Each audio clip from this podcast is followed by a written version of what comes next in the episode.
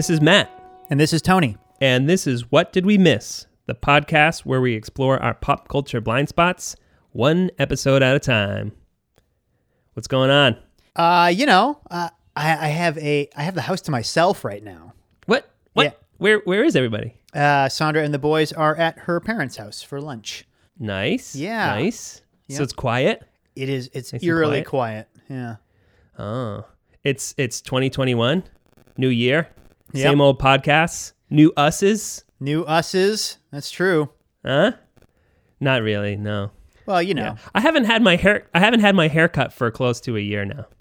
Yeah, it's really it's really long. Um, It's really long, probably stupidly so. Mine's all gone. Yeah, it looks good. Thank you. Yeah, I um, you know, so I uh, I finally caved to I finally caved to vanity, and uh, as there were increasingly more photos of me floating around the cloud once the kids were born, I was like, ooh, that's a big empty spot on the top there. Let's just let's just get rid of all of it. Is that a, a- a child stress? Stress from kids? No, just bad genes. I think it, it, it had been going that way for a while, and uh, uh, you know, and I was not going to a barber anytime soon, especially after uh, you know he posted some video of a guy who's like, "I'm not a doctor, but I'm an American with common sense, and I'm not wearing a mask," and I'm like, I don't want this person to be holding scissors to my neck ever again. Yeah, that's probably a smart decision. I'll Yeah. probably do the same just because like my hair is ridiculously long and just like I'm tired of hair and, when it's Mm-hmm. time to like go back into the real world, it's like, all right, fine. And buzz it all off or something like that. I don't Yeah. know, we'll see. Meg makes fun of me and then she's just like, "You look like Matt from 2004." Isn't that the match she fell in love with? That is the match she fell in love with. Yeah, yeah. I think she she acknowledges that. Yeah, Mm-hmm. yeah. We've been talking a lot about like comfort watches lately. I think at the end of 2020, we were talking about like, hey, like sometimes it's nice to just kind of settle up to some things that are make you feel good or things that you're familiar with, Mm-hmm. right? Yeah, totally. Uh, I, I I recently watched this movie called um, Indiscreet, which is by Stanley Donen. He directed um, On the Town and Singing in the Rain, and it stars Cary Grant and Ingrid Bergman, and it's really this low key romance movie where the two of them kind of fall in love, and their uh, courtship is really like the first fifty minutes of the movie, uh, and then uh, a bit of information comes to light about Cary Grant's character, and it causes a, light kerfuffle in the back half, and it kind of turns into a bit of a screwball. But it's so light and frothy. But it was, I thought it was so charming and really just like, like we were talking about, like that comfort kind of watch. And when I went to log it on Letterboxd, I was reading reviews about it, and everyone was just like, "Hey, this is good and fun and light and frothy and charming." Therefore, it's not that good. And I was really kind of bummed because I was like, why is everyone being dismissive of this? Because it felt purposeful. Like, and it's very rare to see something that it's just people being charming, movie stars being glamorous and falling in love with each other and having chemistry and seeing that and being documented well. And it really kind of bummed me out, but it got me to thinking about how sometimes maybe I watch things and undervalue them because it does seem easy or light and frothy. Yeah, no, I um I I would totally agree with that. I think um and god, I'm exhausted by making this example, but um you know, this current uh uh, post Marvel world we live in, I sort of have like a cap and like a threshold. Um, you know, to me, those movies can only ever be so good, even the best of them. And you know, like sometimes, uh, you know, I might have a different appreciation upon a rewatch, but you know, uh, for me, they will only those are only ever just going to be comic book movies. I don't think anything's going to change my mind. Like you said with this movie, that there is clearly that intent there, and I, you know, I think um, to be dismissive of that is kind of if it's light and frothy, but like it makes you feel good, and like that's kind of everybody's uh, objective. I don't see how that's a bad thing. There is the flip side to that where maybe sometimes you're in a certain place and you watch something and it is light and frothy and maybe there's nothing there and you kind of overvalue it because it came across at the right it came you came upon it at the right time Oh, sure. Or even, um, you know, I think I've talked about this before, but uh, there are movies that I know are great and that I have watched and loved, but depending on my temperament in the moment, um, you know, I can find them really difficult to sit through. Um, not even necessarily like difficult, like challenging or or uh, upsetting, just like kind of a drag. Um, and yeah, it's, it's so it's so subjective. In a way, we're sort of beating around the bush because today we are talking about Schitt's Creek, which is a pretty light and frothy and easy to watch comedy. Yeah. Um, it premiered in 2015. It just wrapped up its final season in 2020. Um, and it's grown in popularity quite a bit over the past few years to the point where um, you know there are just like a shit ton of memes everywhere. Uh, and it's really popular on social media. And for some reason we never got around to it up until now. Um, so so when did you find out about Schitt's Creek? You know, I think like everybody, probably when it showed up on Netflix, and I think the big immediate draws, and we can talk more about this later. But Eugene Levy and Catherine O'Hara um, is like, oh, I, of course I want to watch this right away. This was maybe the third or fourth time I've tried to get through this show. oh okay Yeah. so when did um, you when did you try before uh, maybe a year or two ago, and a few times since then. And um, obviously, because that's how time works. Um, uh, Uh, time is a construct yeah, it is. It, yeah, sometimes it's a flat it's a flat circle mm-hmm. didn't you watch True Detective I sure did. yeah Sorry, I, I too have been just throwing back Lone Star Tall Boys all morning, so I'm a little loopy.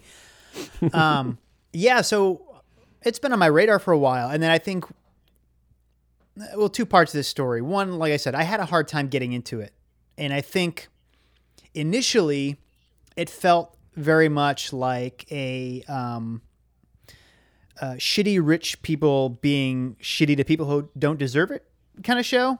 And I think uh, I, I couldn't like get on that wavelength. So I never made it more than like halfway through the first season. I, I sort of, my knee jerk response was, oh, well, like they're not mean enough to anybody for this to be kind of like fun. And I kept thinking like, oh, well, uh, I, I feel like Arrested Development did this better. Like the the Bluths are all miserable. Even Michael is the best of them, but he's still an asshole. And they're usually shitty to each other. So like it felt kind of insulated from like normal people. Yeah, or, or or or like Succession, which we also talked about in great detail. Um, just awful people being awful to each other. Yeah. Um, but and again, we will get into this later, but um, this this show outgrows that premise pretty quickly and becomes something I wasn't expecting. So when I did make it past the first season, um, I was really excited because it it does um, mature quite nicely. And then yeah, I think for for a while though, it was a lot of seeing those memes and people sharing stuff on social media and being like, uh, there there's something here that I have to be missing. When you picked it up and finished it this time around, did you start at the beginning again, or did you pick up where you left off? Oh yeah, every time I've started over again. Oh, okay. Mm-hmm. So you, you really gave it a fair shot then.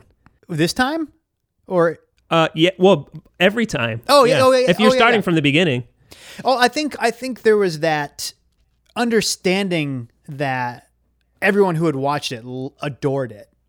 So I, I didn't ever want to be like, oh, I know I watched the first eight episodes. I'll just pick up there. It seemed like the kind of thing worth doing from top to bottom, and and and you know without uh, giving too much away. My my initial assessment of the show was pretty off the mark.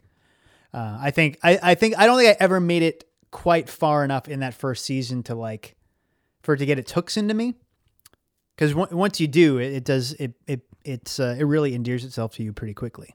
What about you? I think I heard about it right when it premiered, primarily be just because I, you know, I, I just stupidly stay up to date with a lot of pop culture stuff. And I think the reaction when it premiered uh, on was it on po- the Pop channel, Pop TV, right? Something, Uh, yeah. It didn't go to Netflix till I think the third season. Um, but I remember hearing about it and being like, you know, obviously like you, Eugene Levy and um, Catherine O'Hara, and being like, oh, that's cool. But that title is just awful. It's just really, it's not a good joke. um, and I think the reaction in those first few seasons is like, yeah, this is, you know, based off of our expectations for something with these two actors that have been in all these great movies together. Um, this isn't good enough. Um, so I was like, okay, I don't need to watch this. And then to all of a sudden, like seemingly overnight, become this phenomenon. It, it just felt like, oh well, I guess at some point I'll I'll, I'll have to catch up on this. Um, but we, uh, I think a bunch of people were just telling us, both Meg and I, like, oh, you should watch this. You should watch this. You'll like this. You'll like this. And it felt like, oh well, we're not doing anything. we're not allowed to work. We're stuck at home. I guess now is as good a time as any. Uh, and we started watching it, and I think Meg clicked with it right away because of the the sibling relationship in it, and she felt that there were some similarities between herself and her sister and um, David and Alexis.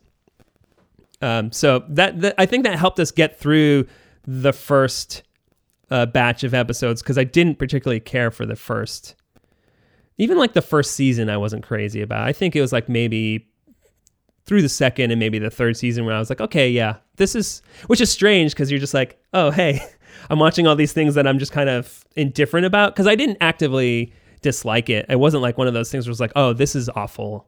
I and I don't agree with people, but and I I almost had my guard up at first of kind of, oh well, this isn't nearly as clever as Best in Show or Mighty Wind or even SCTV stuff or even the things that it's pulling from, like Cheers or Parks and Rec or The Office, because um, it's obviously in that same milieu. Uh, so I think I was on the the the I guess the offense at that point. Uh, but then it, you know, like you said, uh, its charms kind of reveal themselves to you, and and you kind of it is like a warm hug after a while, and it, Mhm. it it was a comforting show, especially in a moment when you kind of look for those kind of things. Sure. Uh, You know, we've talked about this before, uh, but there there is that sort of you know you, you're right. I had my guard up as well, and I think when you, I, I think when something materializes and so quickly becomes so popular, and you know if you are not on that wavelength or part of that like that first wave of of of fans like you know, you do kind of approach it with with with your defenses up a bit. Like, you know, you, this show has to prove to me why all these people are m- sharing all these memes about it. Sure. Um, yeah. it's just almost like this this idea that like, oh, it can't be that good.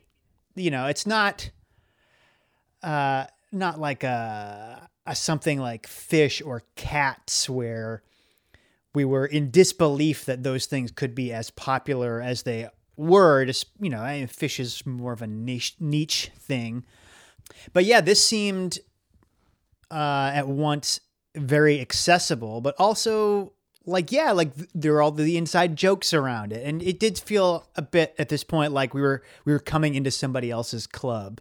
Part of what I enjoyed about it and why it eventually did win me over was 100% due to the performances. Because while the writing does get better, I don't think it's as ever as sharp as the things it's emulating or as clever or as satirical as like the best Christopher Guest stuff. But those performances are so lived in and feel so genuine, and there's a real affection for the characters um, that eventually you're just kind of rooting for them. And, and you can see that in their performances as the seasons progress. And I rewatched the pilot this morning, and and Catherine O'Hara, her, you know, she plays Moira, and like a lot of those affectations she picked up weren't there in the pilot, uh, and that kind of slowly builds. And it's not always about what she says; it's how she says things that are funny. Uh, I think, I think this is when her, when when Catherine O'Hara and Eugene Levy were on uh, Conan O'Brien's podcast together, and I think they they talk about this, and I think she even says like, "Oh yeah, the Moira voice was a moving target the entire time. It was always a little different." But to your point about it not being as clever or satirical, I don't know that it was ever trying to be either of those things. I think I think it it it is it it does become so much about who these characters are and their journeys to become better people.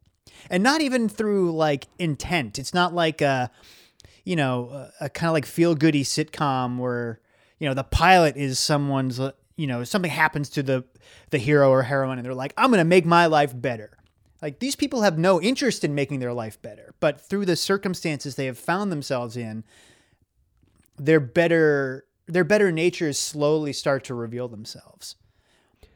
Uh, yeah i think that's fair. Maybe satire is the wrong thing to to kind of lump this in with. I do think that there's a level of wealthy people having everything taken from them and being thrown into um, this other world that they're not familiar with or used to. Um, and and Eugene, I mean, and Dan Levy, um, who uh, is Eugene Levy's son and who is the co-creator of the show, has said that he was inspired by this because he used to be uh, like a host on an after show on MTV Canada, and he would they would do after shows for The Hills. So it is sort of loosely based off of these things that he saw. So he broadly satirical in those lines. And that's why I say it's not maybe that's not fair of me to say that's not as good as the best satires because it's not totally going for that, but that is part of its DNA. Yeah. Uh, and not, and I also don't it's maybe not as biting in its satire. Yeah, which is true. And and you know, I don't think that's its intention.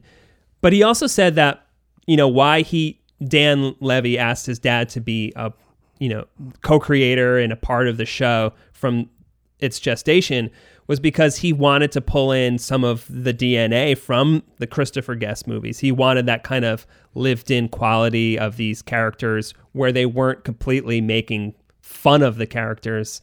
There was more of an affection there, which is there, but I still don't think it's nearly as funny as as those Christopher Guest movies. And maybe that's not fair to just start being like, oh, well, this isn't this, this isn't X, Y, and Z. But they do invite those comparisons themselves when they're talking about the show. Sure. So maybe we should back up a little bit, kind of give some sure. some high level overview of of the show, the premise, um, and just a warning if you uh, have not taken the dive into Schitt's Creek yet. We are going to be talking about the entirety of the show. Um, speaking of it as a piece, uh, I think that's probably the best way to talk about it, uh, especially in terms of maybe there. It, it, seems like we've we've really like leaned on some of our initial reservations, uh, and I, I think um, we've also suggested that the show alleviated them pretty quickly. So we're going to be talking about the whole thing. We're going to be talking about uh, spoilers. Um, uh, so this is your sort of final warning at this point. We're just gonna uh, be discussing the show in total. Uh, but the uh, the show is based around the Rose family. Um, Eugene Levy plays Johnny Rose, the patriarch, who is the uh, he was the C- he's the the founder of a, a, chain of video stores. Yeah, similar to like Blockbuster. Yeah, yeah. Uh, Catherine O'Hara plays Moira, who is uh, his wife. Uh, she was the star of a uh, sitcom, sitcom, a soap opera called Sunrise Bay. Uh, and then their two children are Alexis Rose and David Rose, played by Annie Murphy, uh, and Dan Levy, who is the co-creator and Eugene's son in real life. Alexis is kind of this, you know, um, ditzy, flighty party girl. Um, David is this uh, just kind of like aloof, um, uh, pretentious hipster. It's like art gallery guy. Yeah, he, he did like sort of run an art gallery before mm-hmm. uh, right. they lost all their money. Yeah. And, and and due to their um, the family's business manager kind of stealing all their money and not paying their taxes, they lose all their money. And Fortunately for them, the one thing they retain ownership of is the town Schitt's Creek that Johnny Rose bought for his son David as a joke. um, back when he was younger. So they retreat to Schitt's Creek, uh, and the mayor, uh, who's played by Chris Elliott, um, and that character's name is Roland Schitt. Yes, it, it is Roland Schitt, which which is not funny to me whatsoever. Just like I told you, I don't think Schitt's Creek the title is funny, and I think a lot of those kind of earlier gags about the town just did not land for me. Uh, but I love Chris Elliott. Um, but he puts them up in the in the local motel uh, and gives them two room, and they live in the motel for the entirety of the show.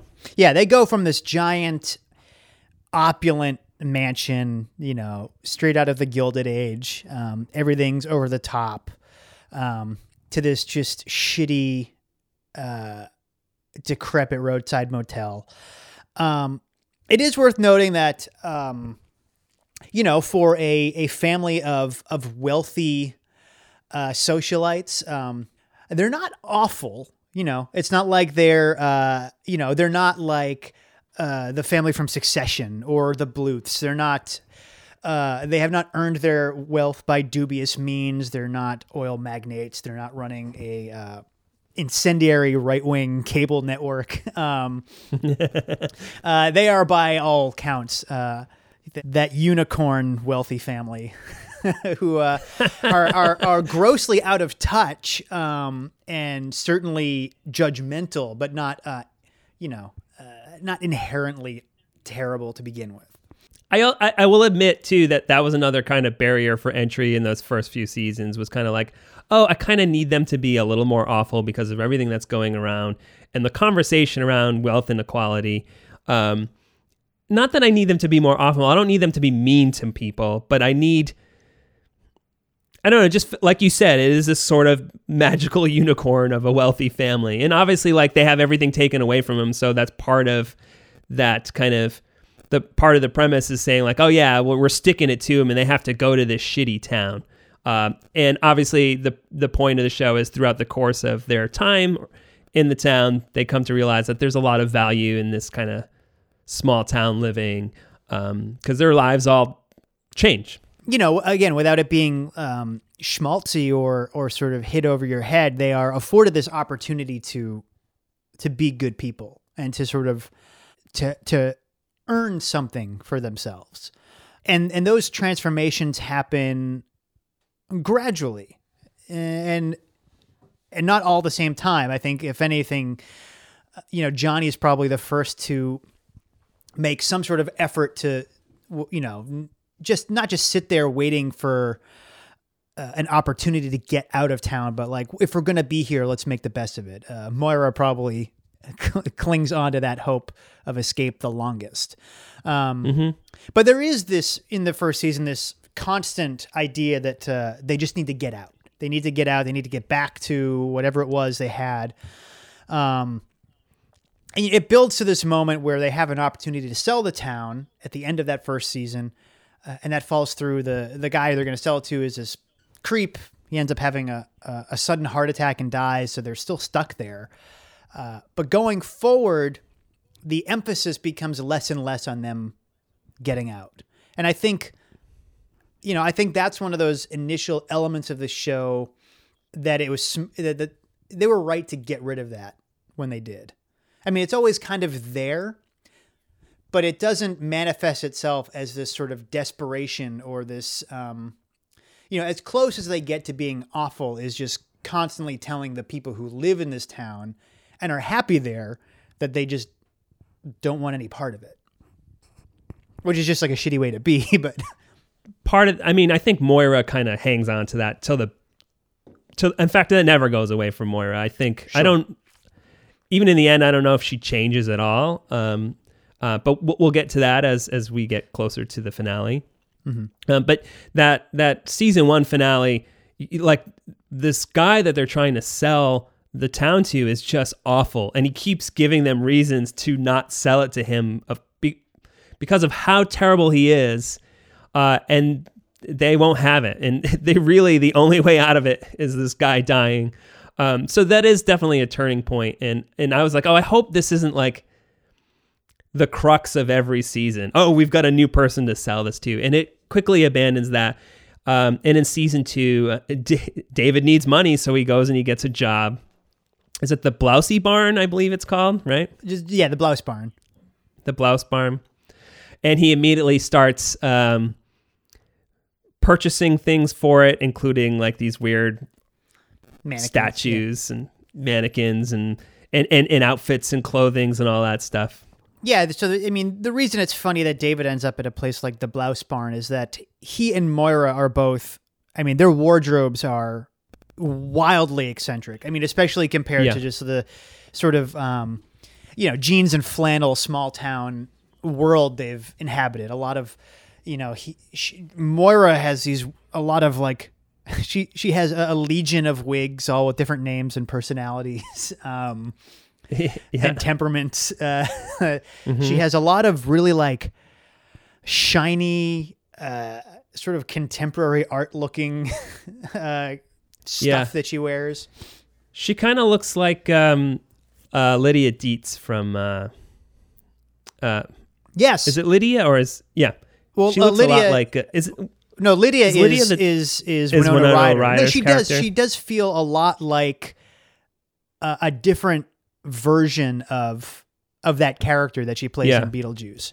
she's not as angry or aggressive. No, certainly not. But um, I, I thought of that a lot. The the sort of um, the pretension, the the way she presents herself, uh, the um, the the the high taste that sort of goes all the way through to the other side and becomes uh, tasteless. David's wardrobe is inspired by this fashion designer named Rick Owens, um, which I was unfamiliar with, but everything that you know Dan Levy has said about him, uh, you you can look him up, and it essentially looks like you know his outfits are very similar to David's. They're like almost like long sweaters, like really Yep. long down to like his knees, and tight tight pants, and but lots of kind of like um, eccentricities, kind of like with patterns and designs and a lot of black and white. And he, he almost looks like this really wealthy, arty goth kid. Mm-hmm. Sure. Yeah, that Yeah. tracks. Johnny Rose, the um, Eugene Levy's character, is pretty much just in suits for the for the duration of the whole show. Yeah, and and Alexis pretty looks like she would belong on, you know, a re- reality TV show, um, like Keeping Up with the Kardashians or or The Hills, like I had mentioned before. Yeah, yeah, something she- like that. looks like someone who uh, was probably uh, disappointed with how Fyre Festival ended up turning out. You know, like definitely that um, that sort of jet setting uh, Instagram influencer personality type. Eugene Levy's Johnny is like a pretty standard and and always entertaining Eugene Levy straight man. He is uh, always you know, always buttoned up. He's always the the one who sort of gets into the most awkward situations, usually with um, Chris Elliott's Roland, who is the mayor of the town.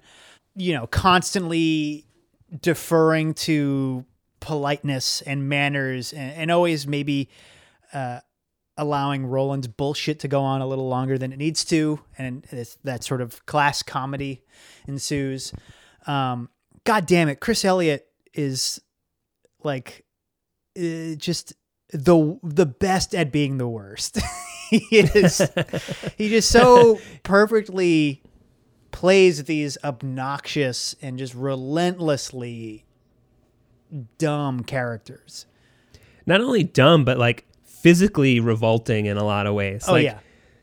he hangs around too long when they don't want him there. He in the pilot, like he's hanging out in their motel room, and he goes and he takes a dump, and like there's no social barriers there. But he also like the way he eats food, like there's like a physicality to his performance that's always just a, a little bit extra over over the top. I think they do a good job of of softening the character over time because in that first episode he's aggressively off-putting in an angry way. Um, which is tough because like you feel bad for him because they just walk into this town and assume that they should be treated like royalty, um, and they shouldn't, and and they treat him like shit from the very beginning. Uh, so when he kind of pushes back, you're just like, oh, I I sympathize with you, but like you're gross. Yeah, it does. It the the first season does feel a lot like it's all gonna be this tug of war between uh, Johnny asserting his privilege and Roland pushing back. And I, I agree with you that this they they don't sideline Roland, but they really downplay the mayor thing, and he just becomes like it's less about oh you own the town, but I run the town, and it just he just becomes they find a way to fit him into the fabric of the town in a way that's less confrontational. And I think his character and his relationship with Johnny specifically is bettered by that. Because they don't always see eye to eye, but they do they do become like a duo. Everybody in the show kind of gets partnered up with, or everybody in the family gets partnered up with somebody else. Um, and Johnny and Roland's sort of bit within uh, the show ends up uh, a lot more pleasant to watch than it starts. Um, we haven't talked about Stevie, who uh, is the uh, the woman who works at the desk at the hotel. Um, she ends up being really uh, David's counterpart throughout the show, uh, and she's really the only one who lives in this community um, who has any interest in getting out. She's sort of ex- as exhausted by the town as the roses seem to be. So she so she she's easy for David to latch onto early on because they they sort of uh, they're both rolling their eyes at what they see. I think that's true. But a big part of her character is her apathy and how she probably believes deep down, like, oh, well, like I may not want to be here and have to deal with this, but I have no other option. Um, and I think that really defines her character, and especially later on, once um, she ta- she takes some chances on things that are outside of her comfort zone. That's a really big part of her blossoming and mm-hmm. and growing. Yeah. Um, but that is a big reason why she kind of latches onto David early on. Um, and a big surprise in the first season too is that a few episodes in they sleep together. It kind of introduces this idea and this big quote, which is pretty popular um, amongst fans of the show, um, because you know it it seems pretty transparent, and maybe that's partly because going in, you kind of know Dan Levy himself is a gay man in real life, but on the show when they sleep together, it felt a little surprising. Um, and then he set, tells her that he's pansexual. Um, and the quote um, is w- what he says in the show is, um, you know, they're kind of hanging out uh, at a wine tasting thing.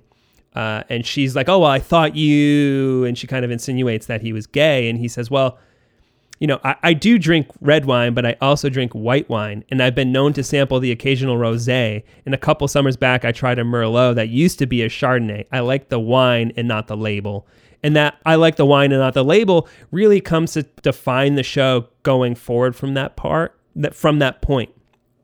Uh, and became a rallying cry for its fans um, because really what ends up happening is there's a show the show be, is defined by really not giving any teachable moments or making the gay characters as signifiers for something bigger or for something message they're just allowed to be happy and be themselves which is something that you don't get see very often uh, in a lot of modern entertainment Right. There is no. There's never a very special episode of Schitt's Creek. Um, the closest it comes is maybe uh, uh, about halfway through the show. Uh, David does. Um, he takes over the lease of a, a, general store that goes out of business and rebrands it as uh, Schitt's Apoth- uh, I'm sorry, Rose's Apothecary. um, you know, and it's kind of like this, uh, you know, kind of like very like trendy, but like locally sourced market. Um, it's clear that he is more interested in the superficial aspect of running a business than the business part of running a business. So he brings on a partner, um, uh, who, uh, who uh, he brings out a partner named Patrick. Uh, they end up becoming romantically involved. Um, the closest thing the show gets to a special episode is when uh, David throws a surprise party for Patrick and invites his family, and he has not come out yet. Um, and they sort of have a moment where they talk about what that is like. Uh, but but again, it's not really a big messagey thing. It feels very organic within the show. Um, it almost feels like an act of sub- an act of subversion by not having it be like the big drama. And, and you know, I think like you were saying that sort of that ability to show uh, gay characters, pansexual characters just being and that their life is not defined by the, the, the, sort of strife that comes with a lot of like coming out stories um, that they can just love each other and not have to like you know walk over broken glass barefoot to get there. Uh, it just um, yeah it, it's it's it's uh it's surprisingly bold for something so understated. In an interview he said that you know summarizing the thinking of tv executives dan levy said these executives would say we'll let every straight character live their lives but the gay characters are here to teach us a lesson the characters were being painted with a different brush ultimately, and that to me was really boring. Um, so from the beginning, he decided that homophobia would be a non-issue in the universe. Um, which at first I was just like, oh, you know, when Patrick comes out to his family, I was like, oh, of course this is going to resolve naturally. And then I was like, well, well, wait a minute. that's on me. That's that's that's what I'm used to seeing from these things. And maybe that's what makes this show different is the fact that you know their obstacles are not defined by their sexuality and um, that is refreshing especially once you see the whole show in total where it just feels like this quaint little town and they're all very accepting of each other uh, and that's what forces them to kind of reevaluate their own lives i think by sort of cutting the homophobia out of the narrative entirely says more is I, I in this in, in the in the case of this show that feels more triumphant than showing them overcome it in an episode. The idea that like that hate does not need to be part of this story. Like we have like we don't even want to acknowledge you. And like you I guess someone could argue that that's maybe naive or, or putting your head in the sand about it, but I, I like I said I think it is it's subversive to the expectations we have about uh, about gay love stories and how we uh, are used to taking them in and seeing them on screen. So it's it's showing people that are part of the LGBTQ community that they can have normal stories. It doesn't have to be defined by any sort of trials and tribulations or oppression. And so many stories about minorities um, are defined by that sort of tension. And so it's it is it is different to see something like this. Yeah, or or to play it for a comedy. You know, I think um, you know there's a version of the show where you know David's otherness is played up, especially in you know taking this um, sort of uh, urbane, sophisticated character and putting them into such a small town, and on top of that, you know, being pansexual and the way he you know dresses, and you know, I think a lazier show would have tried to like do a lot of like uh, uh, cringe comedy around that. And especially with a character like Roland, who, uh, you know, I think, uh, or even like if it was a show 10 years ago, I think David's role in this type of environment would have been portrayed differently. Um, and I'm, I, you know, it's nice to move past that. In most of the comedy or any kind of cringe comedy that revolves around sex does has nothing to do with sexuality. It has to do with, ew, I don't want to hear about my brother having sex. I don't want to hear about my parents or my kids having sex. It, there's a there's a, also a subplot, um, I think in the second and third season, where uh, David starts dating this man, and then this guy is also happens to be dating Stevie. and then he invites them together to all be part of one relationship. And they're kind of like, well, that's not really what we want out of this relationship. Um, which is uh and he's just like this I can't remember the character's name, but he's just sort of really charming and cavalier and laid back about the whole thing.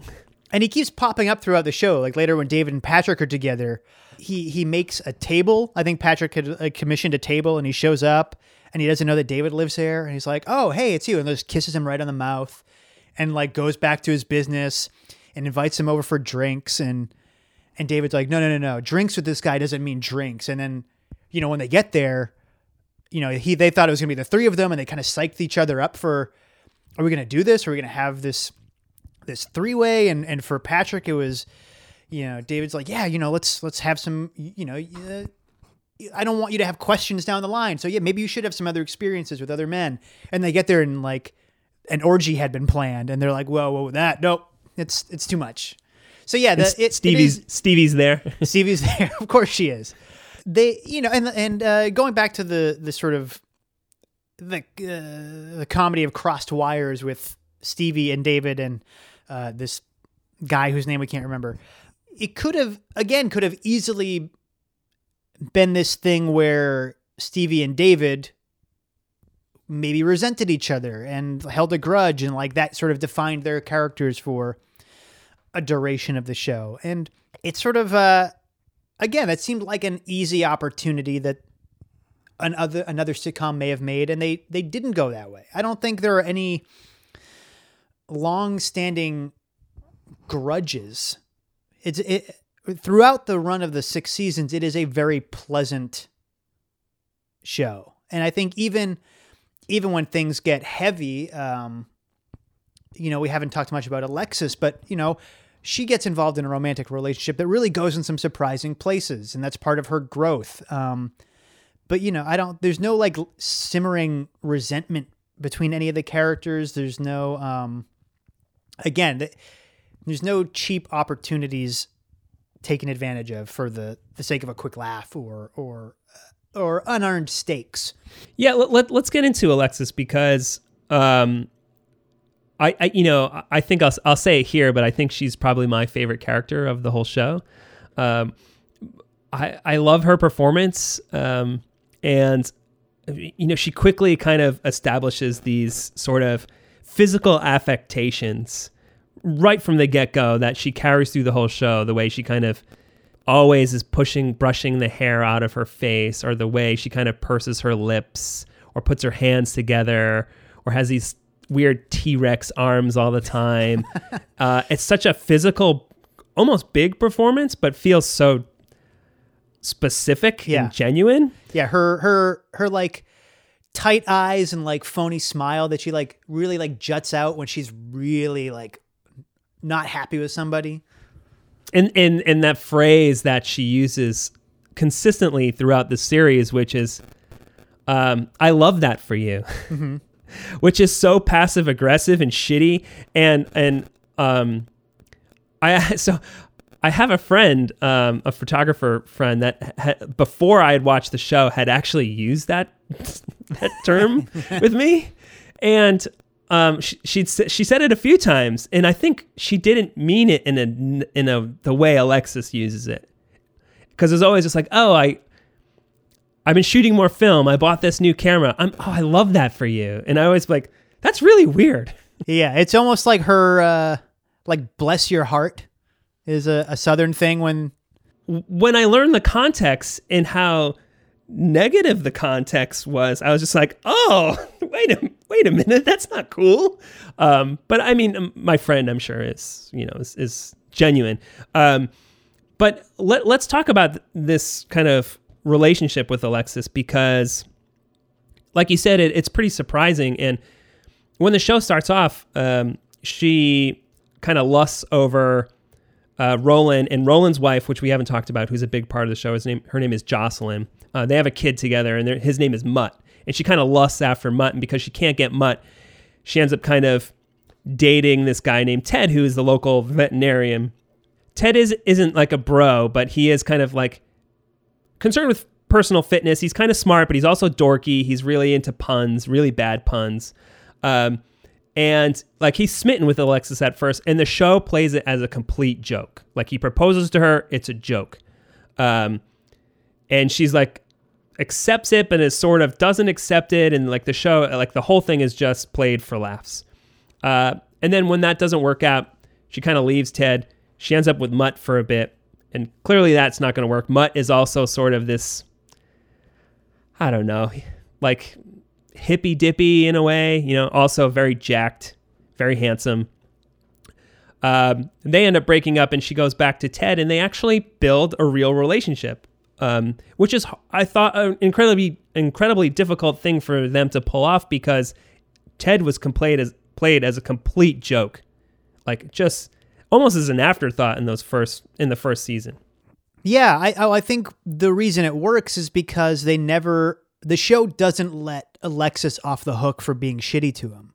He doesn't carry that resentment, but you know, um, the repercussions were real for him. He, you know, he had booked a, a couple's honeymoon that he went on by himself, and you know, kind of pathetically enjoyed.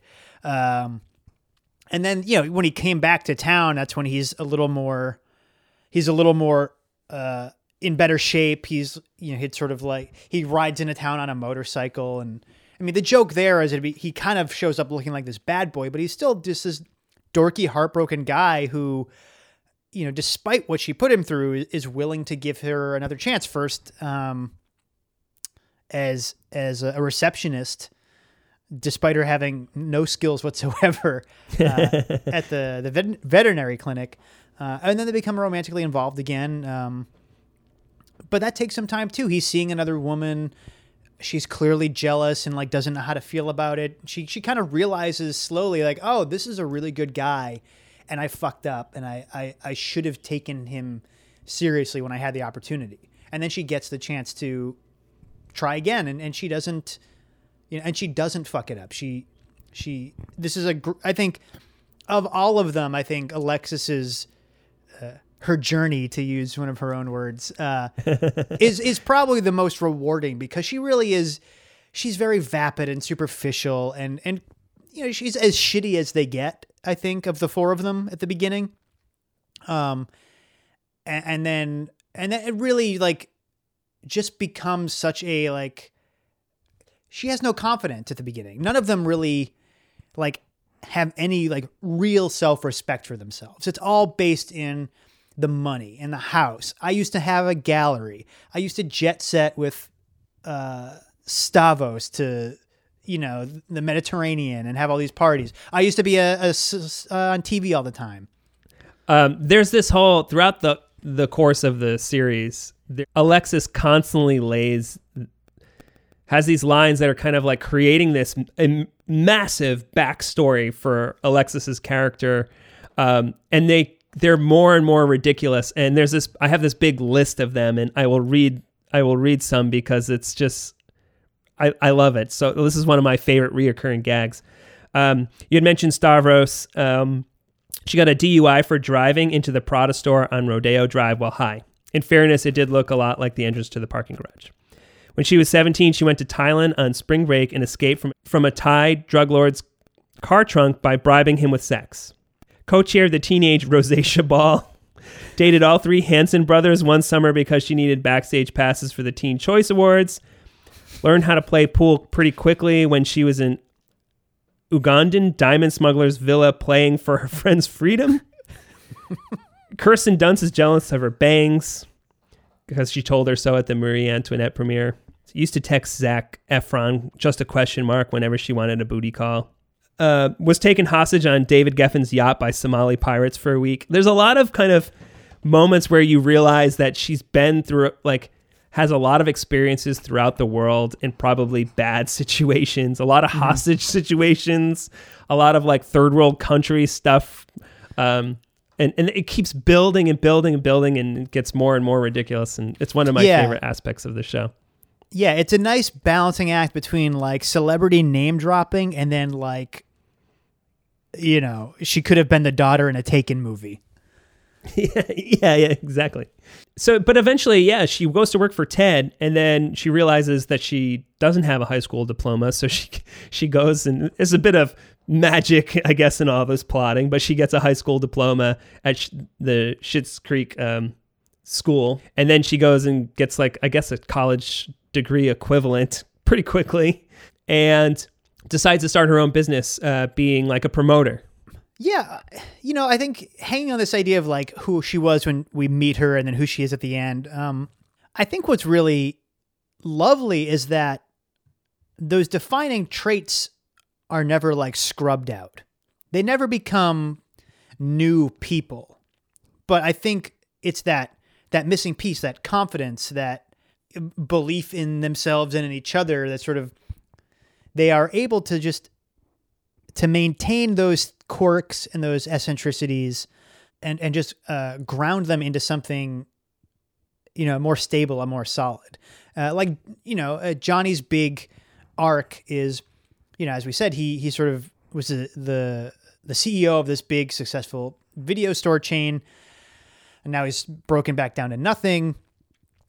And starting the second season that's when he decides like well if i'm gonna be here i, I should try to like make the best of it. And he's trying to figure out what that next thing is going to be. And ultimately he uh, when when stevie inherits the motel he goes into business with her and becomes a partner and, and sort of from the ground up creates this this new opportunity.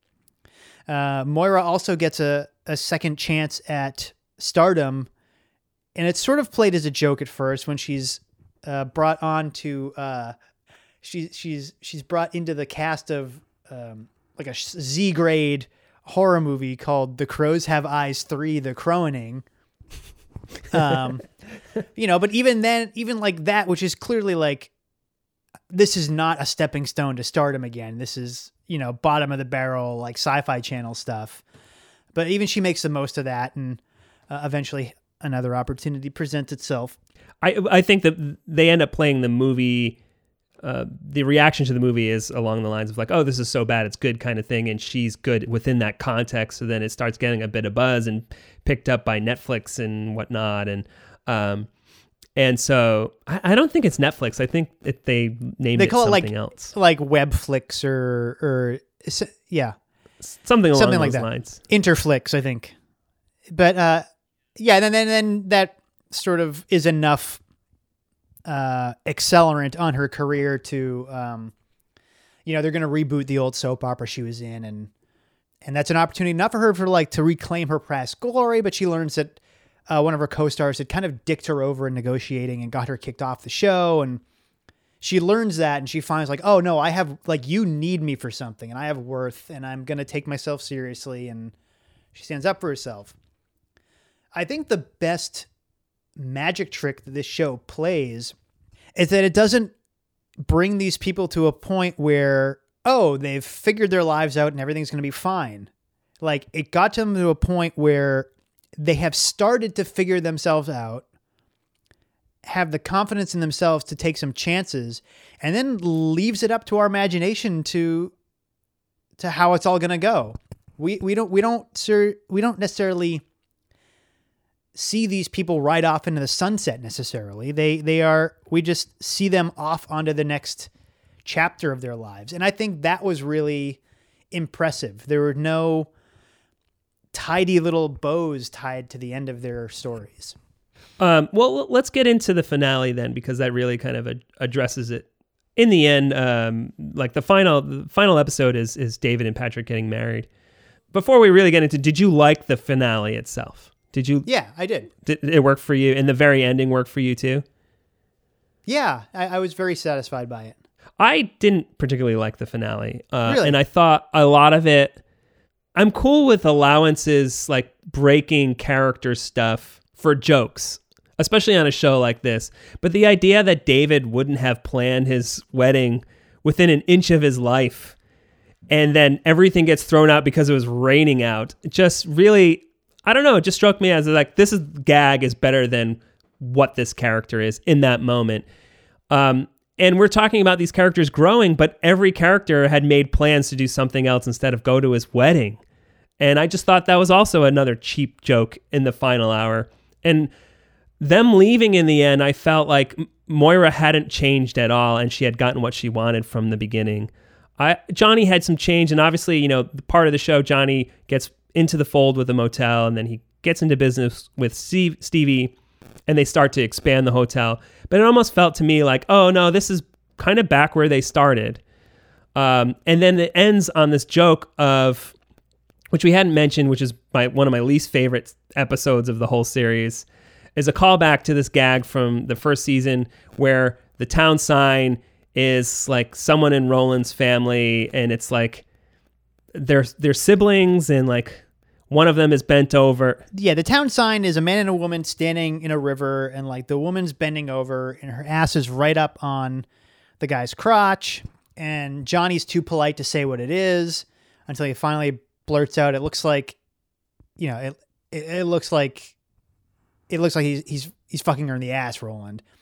And Roland's like, "That's ridiculous. It's her. It's his sister."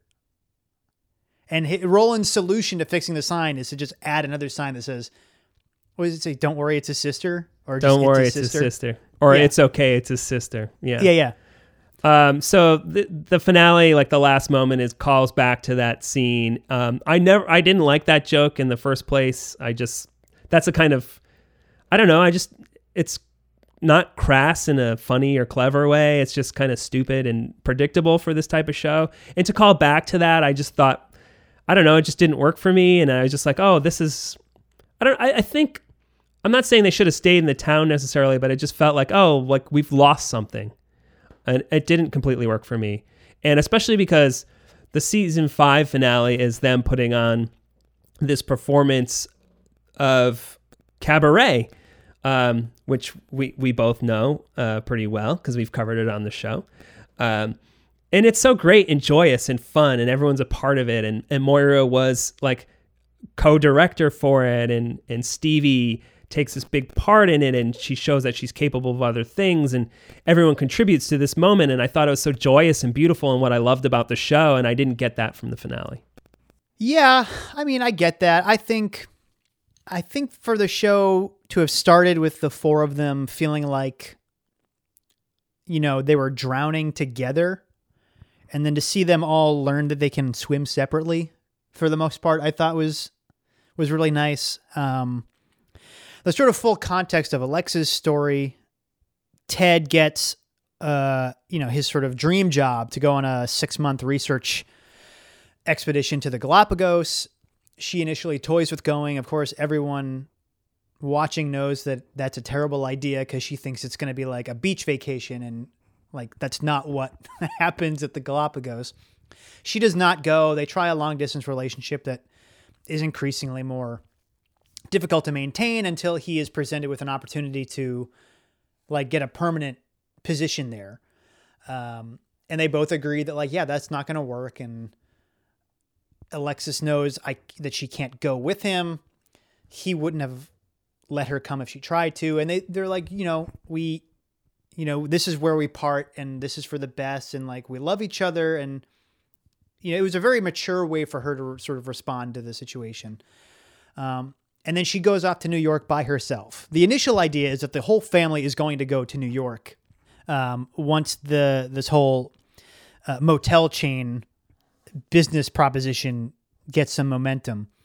Um, of course, David has not talked to Patrick about that, and Patrick thinks they're going to stay. Moira gets the acting opportunity to go to Los Angeles. So they end up becoming fractured. Moira and Johnny go to LA. Alexis goes to New York on her own because she wants to like she needs to know that if she's gonna do something on her own, it's gonna be without that safety net. And David stays behind. And I, I, I don't know. For me, it worked. I understand what you're saying about, you know, sort of sacrificing characters for gags and how, especially in the finale, that it can be a sticking point.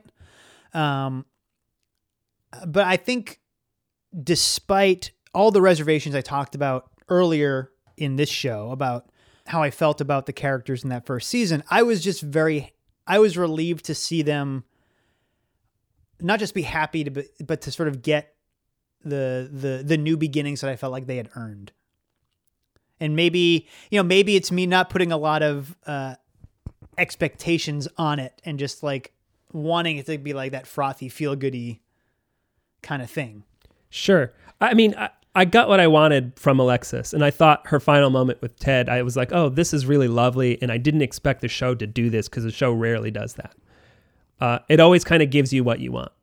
Uh, And I don't, and I'm not saying that in a bad way. I don't, I don't think that's like, that's not something I dislike about the show, but I didn't expect it to have that kind of nuance ending where she does have this emotional growth where she's accepting like this was a beautiful relationship in my life and it's not completely going to work because of the circumstances but we love each other enough to let each other go was something way more complex than I think any of the other characters kind of got.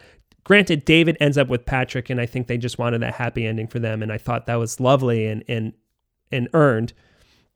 Even though throughout the series, David's pretty awful to Patrick.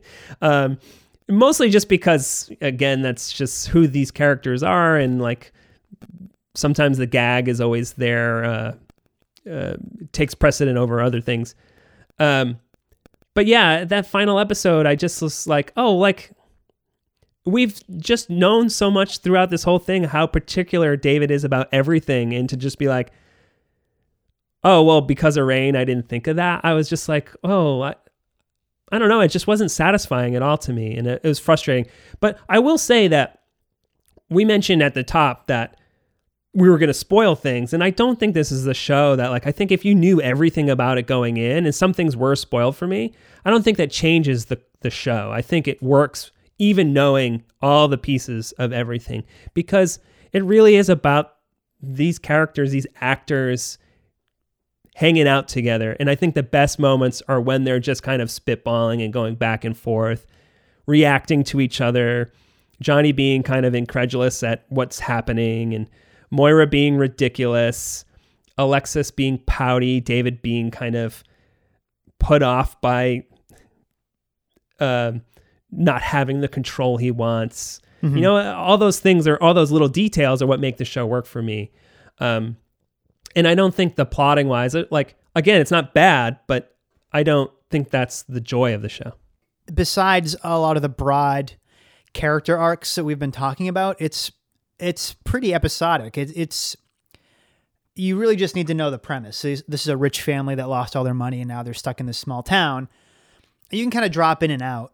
Um, I mean, to your point, for the longest time, the the like the still on Netflix was was David and Patrick holding hands at the altar. so like, you know, there were moments where we're watching and like maybe things would get a little tense.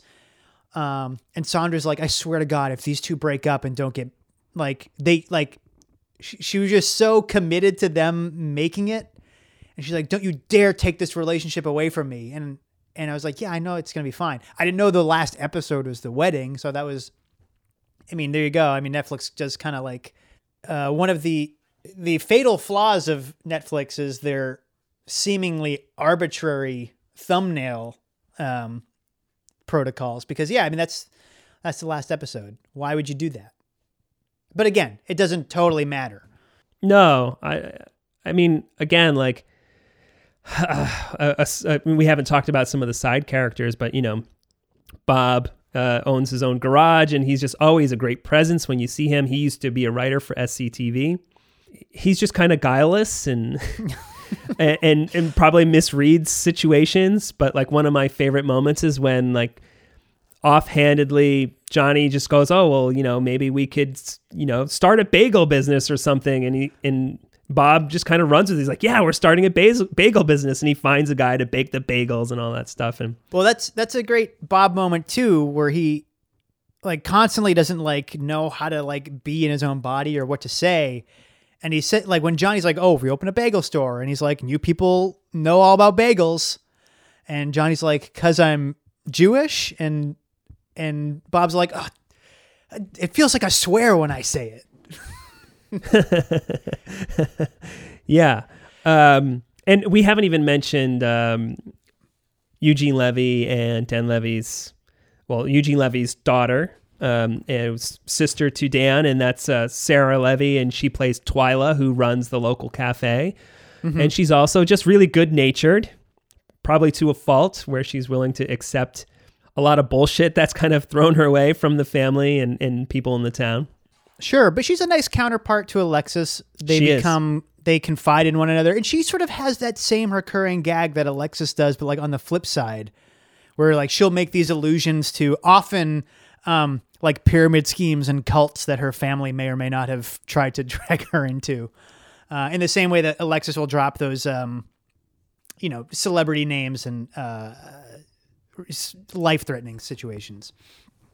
That's another thing that didn't work for me towards the end is they have like this kind of heart to heart moment where I don't remember the particulars of it, but basically kind of Alexis is just like, "Hey, you've done so much for me," and I was like, "No." None of these things are true. I haven't seen this. We've only seen Alexis kind of be mean to Twyla throughout the whole series. So that final moment between the two of them, I was like, well, maybe if this was someone like Ted, like who we've seen Alexis with a lot, but with Twyla, it was mostly just her coming and venting to her. So I didn't really buy that final moment between the two of them. Well, I don't know. I mean, I think because there is that episode where, through happenstance, a couple of Alexis's her friends from her old life happen to be passing through. I think they're ironically staying in the town because they like saw it on a listicle or something. Um, and and it's it's far enough into the show that she's able to see like, oh, like these people are fucking awful. And this is how I used to be and I don't want to be that anymore. And I kind of buy that in you know, maybe without intention or showing it. I think having even an acquaintance like Twyla in her life was enough to sort of show her that friendship doesn't need to be about stabbing the people who aren't in the room in the back and wondering whether or not they're talking about you when you're not around. Sure, and and they definitely have some moments where where um, Alexis kind of helps Twyla out, um, like with the murder mystery party and and all that kind of stuff. Um, I just didn't feel that their relationship was a central part to the show. You know, I think that was like a, a tiny piece. So when it expected to have this payoff moment in the end, I was just like, oh, well, I don't really buy this. Again, that's not like a detriment to the show necessarily. It's just kind of stuff in the the end that, that didn't necessarily work for me. Um, but maybe like the best of these kind of um, secondary characters is is Ronnie. uh, and that's she's played by Karen Robinson, uh, and she's just kind of like, you know, you've seen her in all these kind of sitcoms, and she's the one that's put off by everybody mostly, and she's mm-hmm. great because in a weird way she's an audience surrogate because you're just like all of you people are assholes, um, right. Uh, she's probably the smartest one of the bunch necessarily, and, and tired of putting up with everyone's crap. Yeah, and her I think her antagonistic relationship with Patrick is is a lot of fun where because she's a contractor and um, you know they hire her to do a job at the store and it's it's taking longer. And patrick thinks he walks in on her just like having a, a regular chit chat lunch with somebody at the cafe and he confronts her on it and he's she's like yeah i was doing business to try to get the stuff i needed to get that job done. And like just kind of puts him right in his place.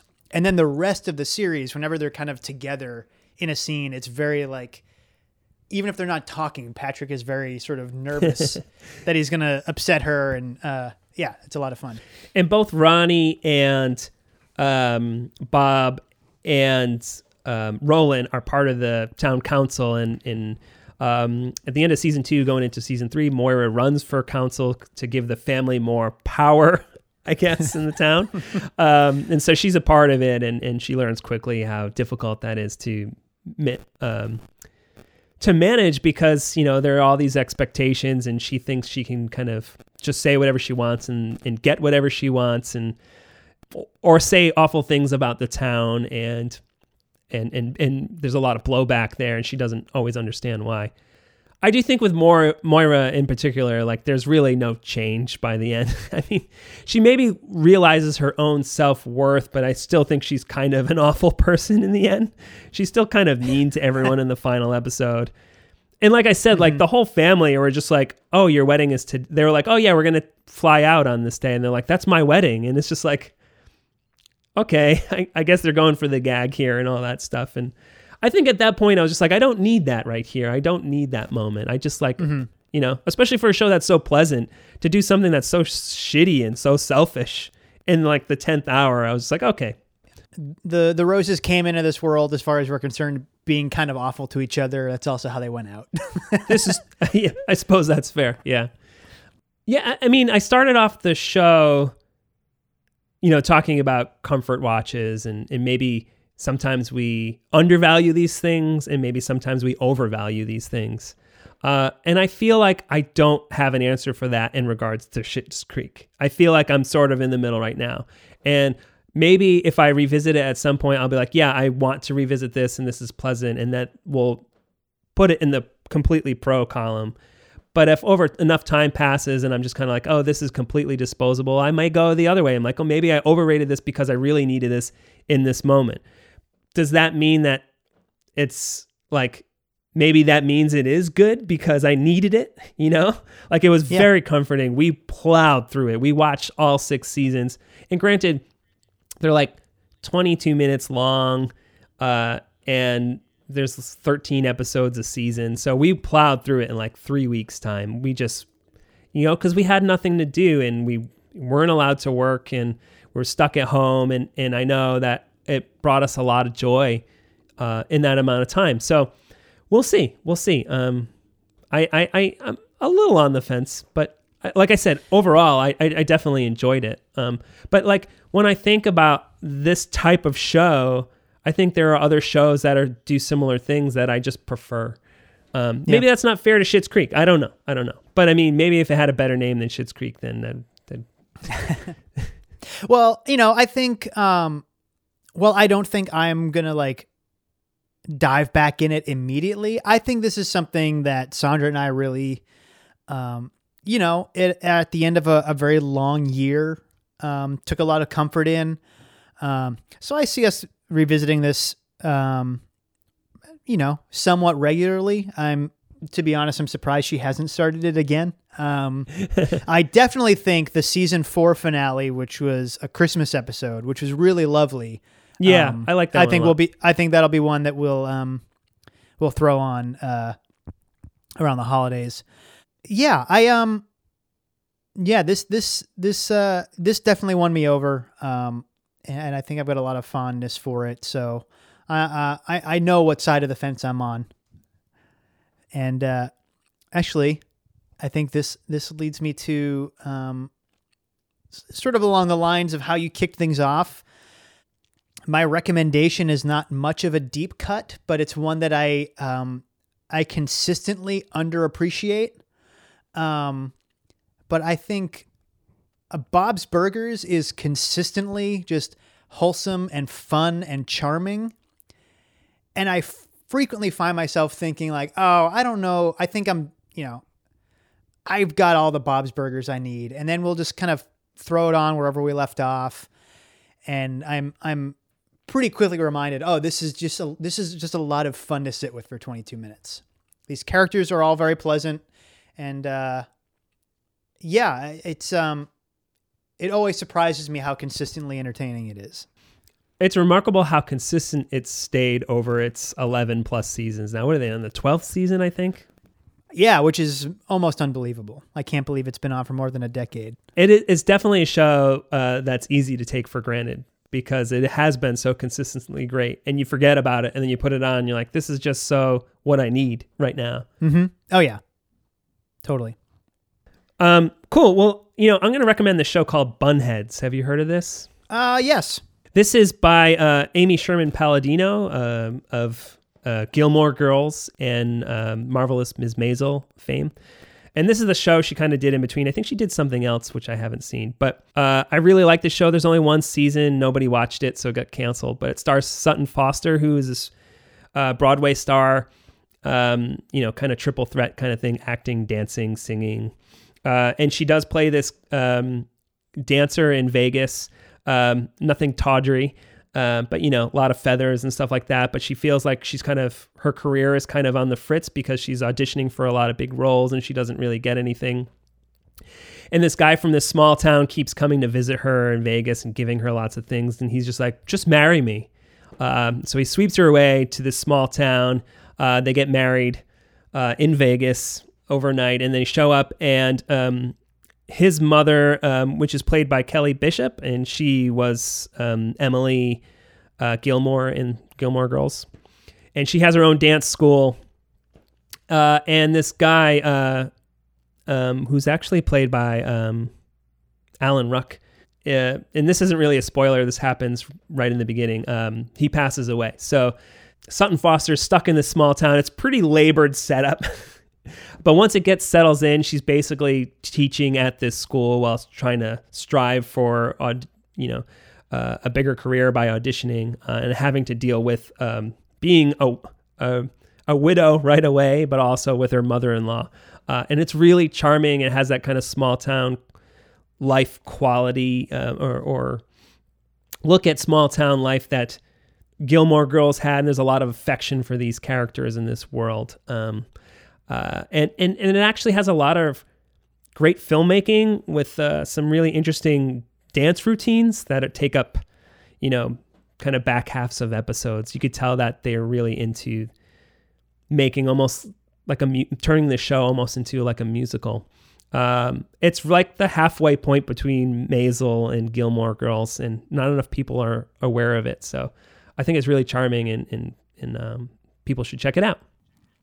Yeah, um, I'm really only aware of it because between Sandra's regular um, cycling through the Gilmore Girls seasons, um, every once in a while she'll uh, she'll throw bunheads in the middle of her runs. So um, I've seen bits and pieces, and uh, yeah, I um, you know, much like Gilmore Girls, I've never sat down with it start to finish, but I've I've sort of seen enough out of order that I I feel like I I get the gist. that seemed dismissive. oh, I, I, I, didn't mean it like that. I just uh, no, know, I, I have know, never I have never like sat down like like I've said. Sandra has rewatched Gilmore Girls numerous times since we've been together, and um, you know, I've sort of got this like memento version of Gilmore Girls, and uh, I'm I'm okay with that. So I can like I, I, can I drop mean, in and like know where it goes or know how it got there, but um, have never watched it top to tail. I, there's a lot of similarities from Gilmore Girls uh, with Gilmore Girls and Schitt's Creek as well. And I, I mean, I love Gilmore Girls. I think it's just so much fun and, um, but uh, surprisingly, a lot of meat on the bones as well. Um, cool, that was fun. Um, yeah. What are we talking about next time? Next time, we're going to be talking about what a number of outlets called Game of the Year last year for 2020. We're going to be talking about Hades, which uh, this might be the most current thing we've done. Yeah, this are. Uh, uh, I mean, Schitt's Creek just wrapped up, and and obviously it did, uh, but Succession you know, as well. But yeah, you're right. The most, the one. Uh, I, I should choose yeah. Succession. Yeah. Um, I, I think this has been out in the world. Well, we'll get into it in the show, but it, it, it is like hot off the presses. But uh, I think something that jumped out to you is like, oh, everybody's talking about this. You knew that your brother is a big fan. Um, I had really just started playing it, but um, you know, I, I think uh, yeah, it's going to be a fun talk. I think uh, I've been interested in tracking your progression through frustrated texts over the last couple of months. I think we've maybe talked more about this one outside of the podcast more than anything else that we've discussed on the show. Um, yeah, uh, but it's never been a very meaty conversation. I've I've I've just kind no. of like checked in to get the temperature and sure. uh, and sometimes yeah. it's on, on my part it's been pithy and uh, and uh, uh, a little sardonic. So maybe that's not. Yeah, I know. Maybe, maybe that's not applicable to my actual reaction to the game. We don't know. You'll find out next time. That's true. Yes, I I, I do not know how you feel having uh, recently completed it. So or quote unquote completed it. So uh, yeah, we'll get into we'll it. We'll definitely time. get into it next time. Great. Sweet. Look forward to it. Alrighty.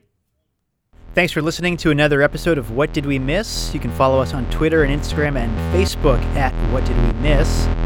And you can send us an email at whatdidwemisspod at gmail.com. And thanks as always to the What Cheer Writers Club in downtown Providence, Rhode Island. You can learn more about them at whatcheerclub.org and you can follow them on Twitter and Instagram at What Cheer Club.